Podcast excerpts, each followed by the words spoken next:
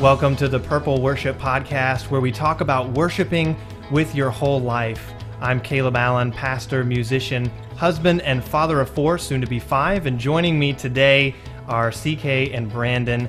Brandon is a pastor in Springfield, Missouri, also a husband and a father of seven. Uh, so he's the sage. And then CK is a tech director in Kansas City. He's a husband and father of two. So he's the rookie as far as parenting goes. Uh, great to have you guys joining me. Thank you so much for uh, being on the podcast today. We're looking forward to having a wonderful conversation. Today, we're going to be talking about the corona crisis. That's what everybody is experiencing right now. So why not? But specifically, as parents, as fathers, how do we handle fear? Um, in our own hearts, in our family's heart, and what is the proper biblical response? What's the worshipful response um, to fear? So, just real quickly before we dive into that, we have clear commands in Scripture. Joshua 1 9, be strong and courageous. Isaiah 41 10, fear not, for I am with you. Philippians 4, be, be anxious for nothing. John 14 1, let not your hearts be troubled. So we have clear commands in Scripture not to be afraid. And yet at the same time, we see uh, from Psalm 56 that fear is a real thing that we have to deal with. The psalmist says, When I am afraid, I will trust in you. So it's not so much that we shouldn't ever experience fear, but there's definitely a biblical response to it. There's definitely a worshipful response to it. And that's what we're going to be talking about today. So as we start these um, this parenting series, talking about how to parent through the corona crisis, I really want to start today with the question about worship. How is tackling fear in our lives worship? What makes it worship? I think part of it, at least at least part of it, you know, and and speaking as a father primarily, um, is trying to teach how to be peaceful and prudent uh, in any time, and it doesn't just have to be in uh, good times. It has to be also in t- when things are a little bit rough. And you know, the impact on uh, me and my household right now is fairly minimal in all of this because we aren't personally sick. We know people who have been, and even uh, you know friends of friends who have perished from this. Uh, but you know, the the fear aspect hasn't really hit home for us in our home environment but we still have to be peaceful and prudent and a big huge portion of that just comes down to how you talk about things with the people who are going through the roughest part of this and i feel like you know in a a worshipful response is also one of grace toward others to make sure that those who are feeling the the heightened aspect of fear are being addressed uh, with a calm and uh, having the, that peace that can only come from knowing God. That, that mm-hmm. we would we would take all of our approach to people and wrap it in that. Uh, so that's that's probably just ba- baseline. That's not even getting into specific stuff. But I mean, I think you know if if uh, if worship and um, you know, glorifying God are kind of you know similar at least they're connected or, or close to each other, mm-hmm. then part of the way that we um, glorify God, part of the way that we worship during or through fear is simply by acknowledging that we're afraid and then uh, as you mentioned in the opening, when I'm afraid, I put my trust in you, mm-hmm. uh, in God, whose word I trust.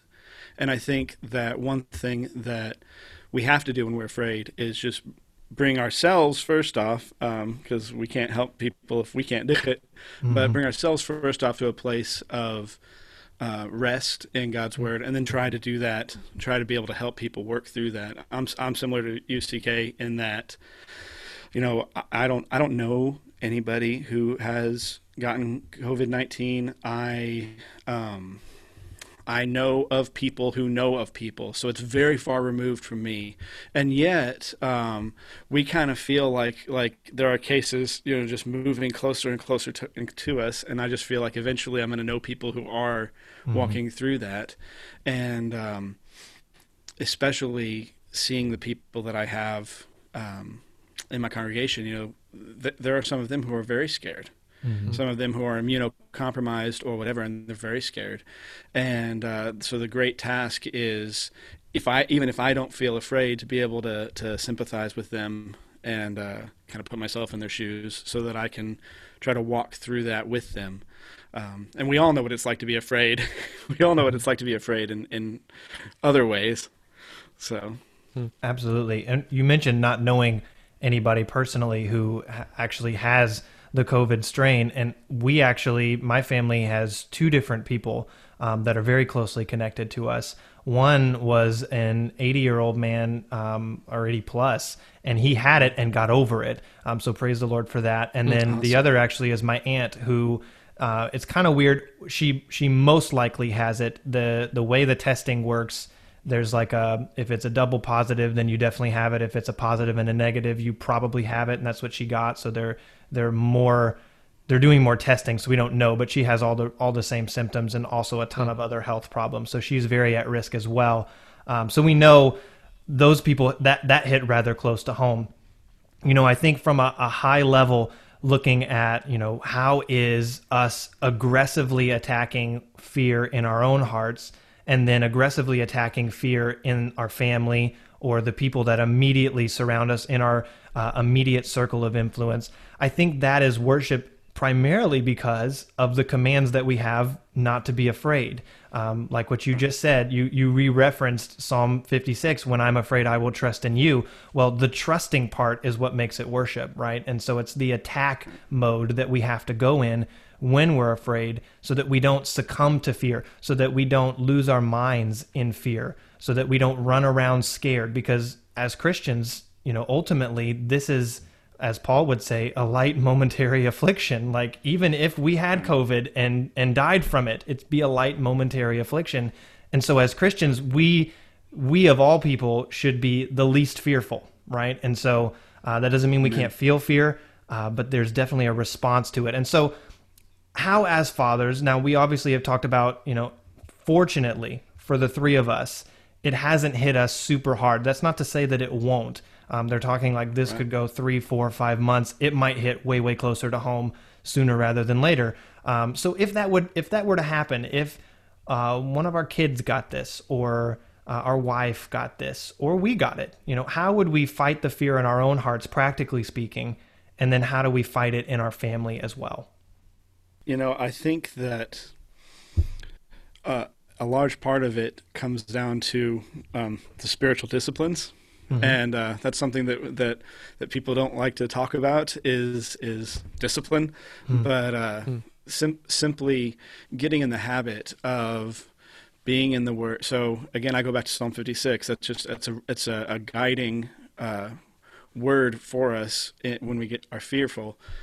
Uh, when I'm afraid, I put my trust in you, in God, whose word I trust. Mm-hmm. And the spiritual disciplines, things like reading your Bible, praying specifically, uh, praying in conjunction with reading your Bible, memorizing your Bible. You know, how, mm-hmm. how helpful is it that we have, you know, the rest of that psalm goes on and says, What can man do to me? What can flesh mm-hmm. do to me? Um, and, uh, uh I recognize that a virus isn't necessarily um, a person, but the idea is that um, we are assaulted in our physical bodies mm-hmm. by things, by people, by circumstances, by you know weather, tragedies, and in all of it, the the psalm says the same thing: nothing. You know, it can do mm-hmm. nothing to us. Um, and I, I, will not ramble on, but Second Corinthians I think is one of the best books to read for sufferers. Um, it starts and and it just goes, um, and it's all about the sufferings that Paul faced and how we get to it. And Caleb, you alluded to Second Corinthians, Second Corinthians four, where um, he says, you know, we don't lose heart, mm-hmm. even though our outer self is wasting away. I mean, that is that is that's what people feel like going through this. My outer self is wasting away. Right. But in chapter one, he uh, he talks about in chapter 1 verses what 8 and 9 he says we were utterly burdened beyond our strength so that we despaired of life itself. We felt we had received the sentence of death. So that's that's a place that we might be were we to come into contact with this. That's a place that many people are. Even people who recover um, it's bad. And uh, that's how you feel as you're in that. And then he goes on he says but all of that was to make us rely not on ourselves but on god who raises the dead Mm. Um, and I think yeah. having those believing those, having those in your mind, having those quick uh, as ammo to fight, as you mm-hmm. said, fight fear. It's an enemy. Um, makes a, a world of difference, and we we can't disciple anybody else if we don't first have those spiritual disciplines down. I think. Mm-hmm. Yeah, hundred percent. I think um, you know, as a as a dad, especially the the type of leaders that uh, or mentors that are in my life and the type of people that I'm listening to play a huge role in what I then pass down to my family. Mm-hmm. Um, you know, in, in regardless of what each of them are, are exposed to individually, they all inevitably will look to me. And so, where my source is and where I choose to get my news or where I choose to put my trust uh, is going to ripple down to them eventually. Yeah, uh, if nothing else, because I can't hold it all in. and exactly. so, you know, our wives will feel it the most, um, but then, you know, our, our children will see it on our faces or when we're playing with them, they can sense these things. And so, mm. even if we're not talking about them, you know, and so I think having having those disciplines and then even controlling what we allow ourselves to dwell on is such a huge part of it too because um, not only do we need to have that eternal hope and we need to have our our hope placed in God. Um, some of my favorite psalms are in the 40 range where you know he's talking about hope in God for I will yet praise him mm-hmm. and you know the you you look to God as your help and as your comfort and everything uh, but even beyond that even just what we're listening to and dwelling on within the news that is going around and all of this that can really change your perspective and it mm-hmm. can really change the way that you bring that home uh, or well, I guess we're all home right now, but the way that you uh, that you you know, I think when we want to know, we're supposed to be ones who uh, know the times and are aware of those things in light of eternity. Uh, so we have to be able to play that balance too, and still apply it to our families to make sure that they're they're learning how the Scripture connects to something like this, and hopefully then they see in us that reliance on that eternal hope that mm-hmm. can't be shaken. Absolutely. Yeah. And, I think it's such a great point too that what what input you have uh, as far as the news that you're watching, the types of people that you're listening to. Are you listening to more podcasts like this and preachers who are telling you, "Hey, don't be afraid, trust in God"? Or are you listening to the news who's trying to make absolute pan, pandemonium out of just about everything, yeah. right? Where are you getting your primary information from, your primary input? And you have to know what's going on, but at the same time, you have to balance it out um, because you're listening to it in the news, you're listening to a bunch of fearful people who don't have the context of fear not, for I am with you. Uh, they don't have that God on their side, right? And so listen to people who do have God on their side, and then that will be a, a better guide for you. Brandon, I want to go back to something you said really quickly because I absolutely love the resurrection um, Christ's resurrection and then the promise of our resurrection as a tool to fight back against fear. So, could you just elaborate for just a minute? Um, just take a couple of minutes to talk about how the resurrection unlocks fearlessness. Yeah, uh, it's one of my favorite topics in the whole wide world. So, uh, I'm just pulling up. I've got my Bible on my iPad here. So, um, you know, I don't think that there's many better verses. Um, to be reminded of how to live and how to be hopeful during difficult times than uh, Philippians 1 mm-hmm. 21. For to me, to live is Christ and to die is gain. But if you go back just a little ways, if you go back to like verse 20, Philippians 1:20, Paul says, "It's my eager expectation." So he's excited. It's my eager expectation and hope that I will not be ashamed. So I will not be um, put in a place of dishonor, put in a place of uh, um, hopelessness or despair, but that with full courage, now as always, Christ will be honored in my body, whether by life or by death. So he's excited about the possibility of Christ being honored, even if he dies. Mm-hmm. And uh, he's excited about his connection to Christ's honor by him also not being put to shame, right? Mm. So there's a connection to to us being glorified or um, made happy, uh, connected to Jesus being honored.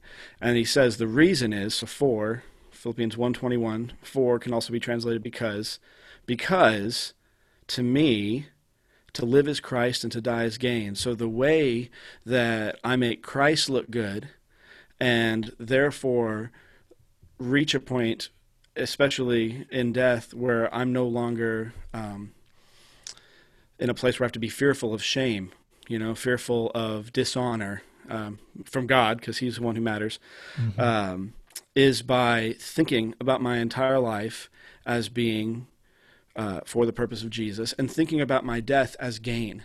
Mm-hmm. So if I can just get it into my head, and that's so hard to do, it, it, it really is, but if you can just pound it into your head that to die is gain, that uh, the resurrection of Jesus has removed the sting of death, and uh, with Jesus, death is like sleeping.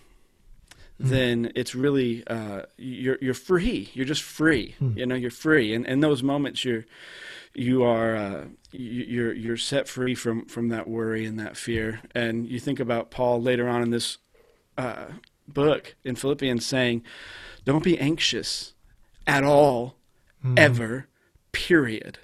Mm. Right, that's just stupid difficult, you know? um, and uh, none of us do that rightly, but the key to that is found in remembering that our honor and our life and our future hope and happiness come from believing that the worst thing this world has to offer, uh, the worst thing that this world can do to us, which is to kill us, remove us mm-hmm. from our worldly possessions, remove us from our worldly comfort and safety.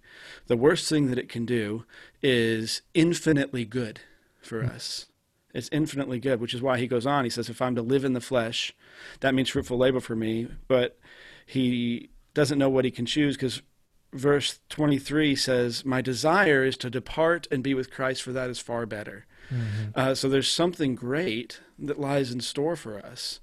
And um, I just think that that idea, um, holding on to that idea, remembering that idea, if if if he can make dying gain, he can take care of the rest of it. He just really can. You work you work in reverse, and he can take care of the rest of it. So. Absolutely. I don't know if you guys have read uh, the book "Living Life Backwards." Um, but they it's it's an, uh, kind of a commentary on Ecclesiastes, and he goes through kind of verse by verse in large chunks. It's a phenomenal book, uh, and it it really does put into a frame. Um, my wife and I were just talking about this tonight, actually. What if if you view the end of your life as something that you could face at any point in any given day? Not only does it it's, it doesn't make you it doesn't make you like live in a in a YOLO kind of way. It actually makes you think like, what is the most worshipful way I could go about this day? And that There's comes down to mm. yeah, like everything you do, and and even to the way you. Uh, I was gonna say talk to a barista, but we're not really doing that right now. But like even the way you talk to someone you know else who not only just thinking that they could be going through something, but thinking about them as having an eternal perspective that could be one of hopelessness.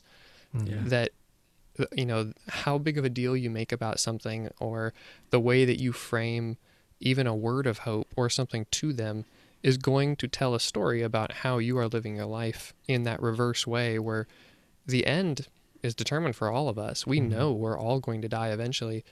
Right. But the hopefulness that we have in that and the assurance we have of that eternal security and that it really is gain can you can take your whole day then and say okay whether it's a, a pandemic that's sweeping across the globe or whether it's just a friday um, we we have the ability to right. to go through our day and live in light of eternity and um, i just i love how practical that is especially in in philippians where paul is giving this advice to these people that he loves dearly and he takes time to give them that assurance and to just say yeah, yeah. just do the things that you know you're supposed to be about. And and this is why because you have this hope.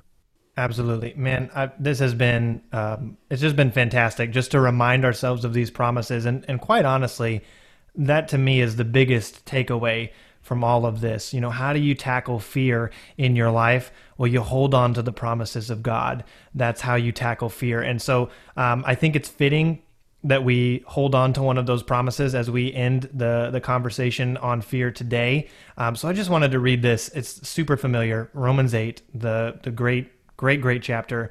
Um, but when we think about it in terms of coronavirus and what's going on with our economy and what's going on with the people around us and how many different people are living in fear right now because of uncertainty, this is the promise that we have.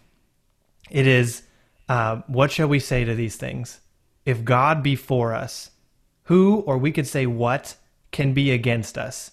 He that spared not his own son, but delivered him up for us all, how shall he not with him also freely give us all things? So let me skip down. Nay, in all these things we are more than conquerors through him that loved us. For I am persuaded that neither death, nor life, nor angels, nor principalities, nor powers, nor things present like coronavirus, nor things to come like whatever the future holds when the economy tanks and goes downhill or whatever happens, nor height, nor depth, nor any other creature shall be able to separate us from the love of God which is in Christ Jesus our Lord.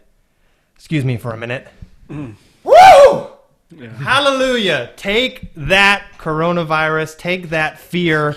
Romans 8 for the win. I mean, seriously, guys, that is just, it's just, it doesn't get any better than that. When you think about what's going on around us right now and all the people, the hundreds upon thousands of people who can't claim that promise. Mm-hmm.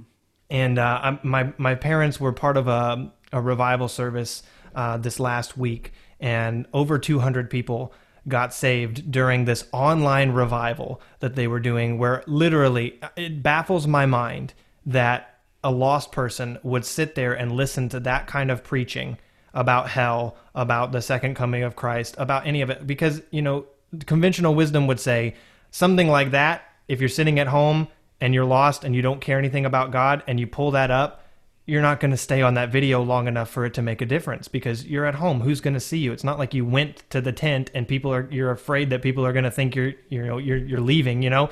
So mm-hmm. there's no there's no reason mentally for me. I was telling my mom this last night. There's no reason mentally for me to to be like why does that work? But it's the power of the gospel that draws mm-hmm. people and it doesn't make sense sometimes. Paul says it's foolishness and a stumbling block, but to those who believe it is the power of God. It is life. It is hope. It is all of those things. Um, and promises like this are coming true for hundreds of people uh, all around our world. And that's my prayer. Like, if you're mm-hmm. struggling with fear today, grab hold of this promise. And if you can't grab hold of this promise, let me introduce you to somebody who can unlock that promise for you. Yeah. Good word. Well said. Man, awesome. Well, thank you guys for joining me today again on the Purple Worship Podcast. Um, just to remind everybody, every minute of every day, we are worshiping something. So we encourage you to worship God. Thanks for joining us. We'll be back soon.